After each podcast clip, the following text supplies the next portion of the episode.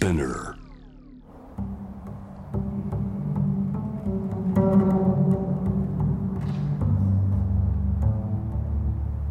藤原信也新東京漂流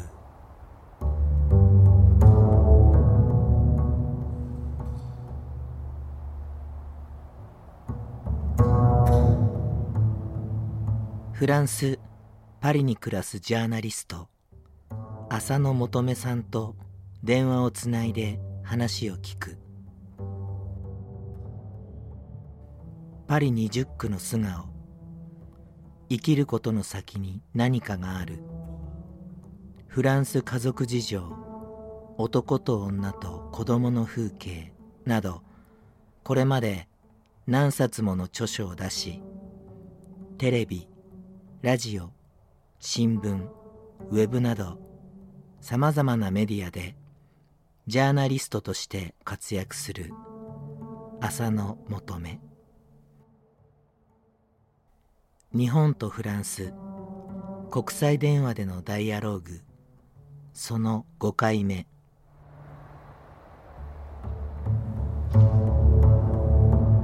でやっぱりみんな非常に不安感を抱えているので、うん、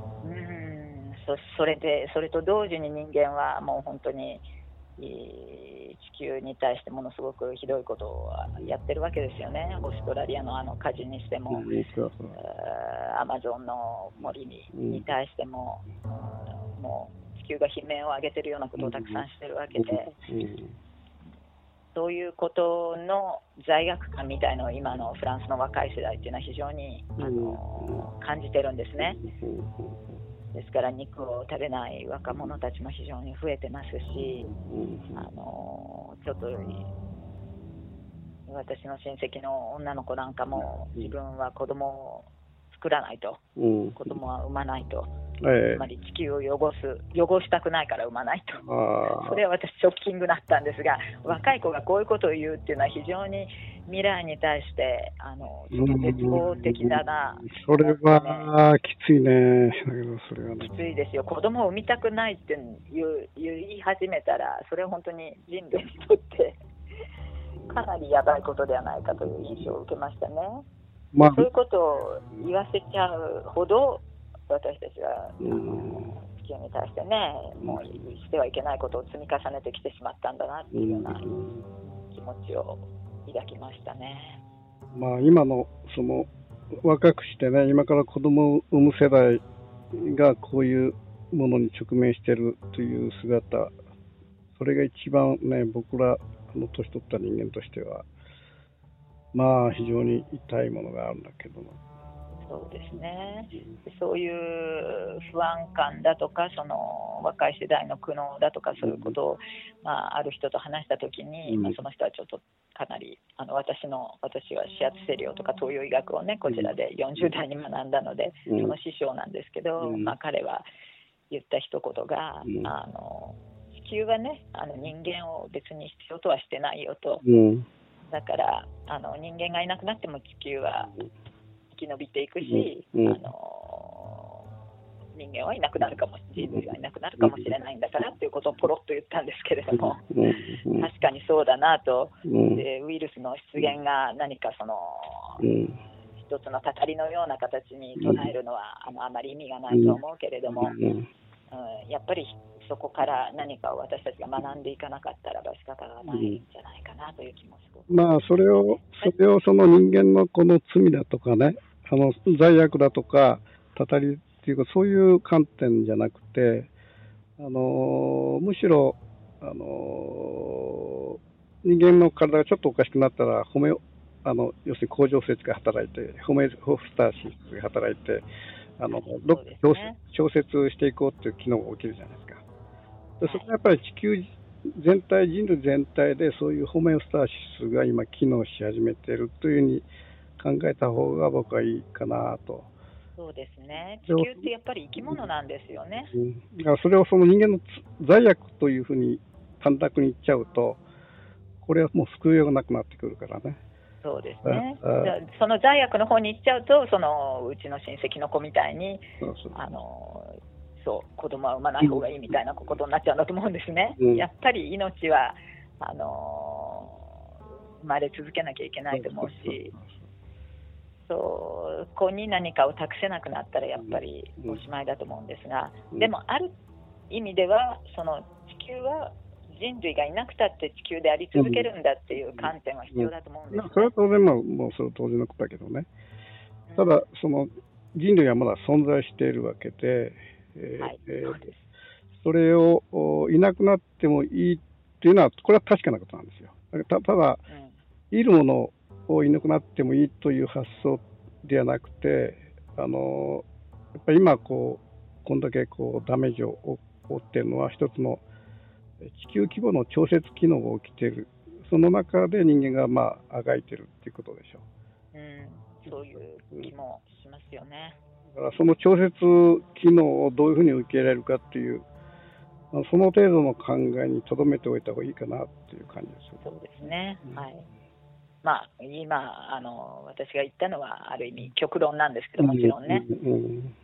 ただ、そうした視点も持って、あのいた方がいいんじゃないかなというのは思いますね。つまり、その人間がもう本当にすべての中心であるっていうヨーロッパ的なね、視線から出したものが必要なんじゃないかなっていうのはちょっと感じましたね。まあ、そこのところがね、結局、西洋そのものがまあ人間中心主義でやってきてて、アジアの場合、八百万の神って人間よりも上の動物たくさんいるわけじゃない。牛のが人間より偉いとかね、狐のが偉いとか、犬のが偉いとか、そういうそのヒエラルキーが全く構造が西洋と違ってて、人間の場合は、まあ、西洋の場合は人間が一番やる、その上にこうキリストがいるみたいなところがあってね、そのあたりっていうのは結構、まあ、このコロナ世界の中でのこういう、こう、西洋と東洋のこう違いみたいなものにどっか関連があるんじゃないかなと思ってるね。そうですね。ですから今回のコロナの問題を、えー、きっかけとしてその多くの人がやはりもっとこの地球全体といいますかね単に環境問題というような形ではなくて、えー、今おっしゃったようなその東洋的なね観点をもうちょっと獲得しようとしている人たちもいます。ですからそれはあのちょっとコロナ災禍のそのいい面かな、もし変化があるとしたらば、うん、それはこれが一つのきっかけになったらば、あの全てがマイナスではなかったかなという気もしますね。うん、まあ、そういう考え方がね、あのもう一般化するようなこう今から文化になってもらえば非常にいいと思うんだけど、例えば東洋にあの樽を知るっていうそのこれだけあれば足りるっていうねこう考えが、そういうあの所所作あの日常が今から本当大事になっていくんじゃないかなと。ですね。でも確かにその流れはね、フランスではだいぶ若い世代を中心にあるんですよ。うん、もうもういらないってね、消費させられるあのだけの。うん生活はいらないと思うような若者がだいぶ出てきてます。あそれは日本もちょっと似てるとかあるね。あのなんか物はなんかもういらないみたいなとか、まあ、例えば自動車いらないとかね、まあ、買えないということもあるんだけど、今の日本の経済状況、の若者の経済状況だよね。そういうなんか、あのまあ、樽を知る的な、あのまあ、感覚っていうかな、それは僕らの世代、あるいはこのちょっと下の世代よりも若い人の方が、身をもって感じてる部分があると思うね。そうですね。うん、もう今その例えばえ洋服を1着買うっていう時に、もう10着すでに持ってるのになんで11着目を買わなきゃいけないのか。でそういうことですよね。でむしろその買うのも嫌だし、もう、えー、自分で作作って着るみたいな人もかなり多いですしね、そうすると今回その経済的な打撃を受けてもすでにこちらの大手のえー、服飾関係の企業なんかが危なくなってるわけですよね。それでだいぶ、うん生き延びられないところがあると、なん。かこう、それも一つの、なん。て言うん。でしょうね、うん、システム組み替えの今時期に来てるのかなっていう気がしますね。フランスの誇るルノーが本当に、うん、うかなり難しい状況にあって工場閉鎖とかね、そういうことに追い込まれてますけども、それだって今までもうとにかく大量に車を売るっていう、まあ、あのカールス・ゴーン氏のやり方だったわけですけど、そういうものがもう限界に来ていてね。うん。っていうのは経済の面でもだいぶ見られますから、ここでこうウイルスがストップさせたものっていうのは別にウイルスがそれを意思として持ったわけじゃないにしてもあのだいぶこれで社会のシステム自体全体が変わるかもしれないですね。仕事の仕方にしても、これはまあ、あのコロナ、ものすごく強力だね、そういう意味で言えば、もうなんか、そうですね、すごい相手ができたっていう感じだね。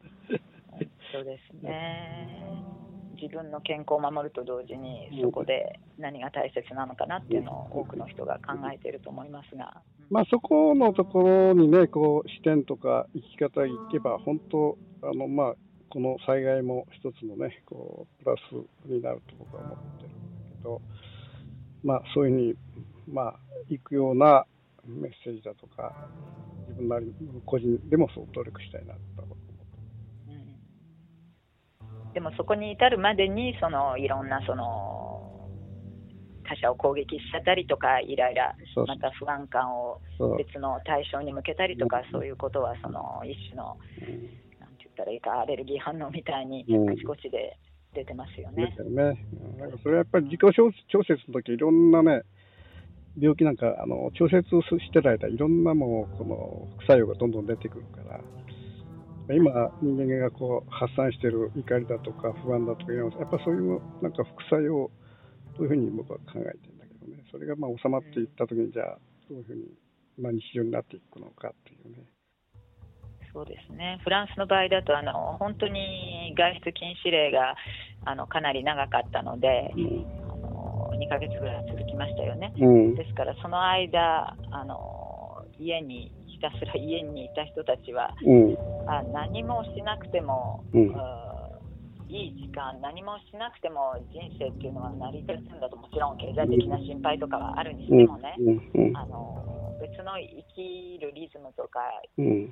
別の生き方があるんだなってことを感じた人は非常に多かったと思うんですね。ここまで何もなかった何もしないでいるっていうことがなかったわけですから、何もしないはずのバカンスだってバカンスに行くとかバカンスを過ごすっていう課題はあったわけですよね。それで全てがストップしてしまった時間っていうのを生きたのはあれはケウの体験だったと思いますね。この前ちょっと面白い話があってね、その僕が、えー、着てるあのシャツシャツがね、ボロボロだったの。あの、まあ、継ぎはぎで、ボロボロで、穴が開いたりなんかしてて、それを若い人を見て、かっこいいってわけよ。あ、これ、どこで買ったんですか？みたいなね。まあ、いつ買ったかも忘れたぐらいね、30年ぐらい前のものを、これ、まあ、時々着てこんなになっちゃってね、見てたら、いや、それものすごいかっこいい。どこのブランドですか？みたいな。そのダメージのそのパンツだとかね、その洋服っていうのが流行ってるでしょ？であれはあくまでその商品としてダメージ化させて古く見せるみたいなことで、それを買うことで着飾って、ちょっとこうかっこいいみたいなとかあるんだけど、そこのね、若者の非弱さっていうかな、あの仮にその自分がずっと10年、20年着続けてダメージパンツになっていくものを着てるのがかっこいいわけで、それをあの安直にそのダメージパンツ買っちゃって、格好つけてるって、そこがね、やっぱり一つの若者、今、ちょっとこう、まずいとこでね。でそのさっきのまあ若者がそういう意識になってるっていうのは分かるんだけど、ちょっとね、やっぱ乗せられたとこもあってね、あの僕のあのライフルされた革のカバンの味とかね、そうしたものとは全然違うことです、ね、本当のダメージと作作られたダメージと全く違うからね。だから、そういうダメージまでいければ、こいつらいいと思うんだけど、なかなかそこまでいかないとかってね。ねやっぱり日本の場合だと人の目っていうかね、それを非常に気にする文化であるから、あのこちらですごいなと思うのは、えー、とにかくアンティークのものとか、うん、あとヴィンテージ、バンテージ、ヴィンテージですか、の洋服とかをあののお店が昔から今もあって、うん、自分の趣味に合わせて若者たちがそういうところで、あの見つけ出してきて古いものをもう一回自分なりに着直すとかね。だからそのまあ、でも家具にしても家をそのインテリアにしてもそういうところがありますね。こちらは古いものをまた新しい、なんて言ったらいいんだろう、古いものに込められたその時間、そして歴史を自分の生活の中に取り入れて、新たに生かすっていうようなことを非常に文化として尊重する国民ですよね。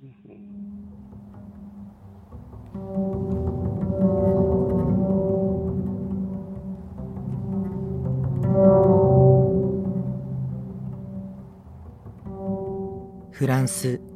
パリに暮らすジャーナリスト浅野求さんとのダイアローグ。パリ20区の素顔。生きることの先に何かがある。フランス家族事情。男と女と子供の風景など。これまで何冊もの著書を出しテレビラジオ新聞ウェブなど幅広いメディアでジャーナリストとして活躍する浅野求め。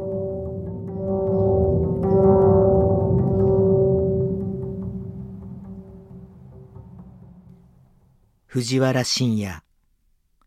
新東京漂流。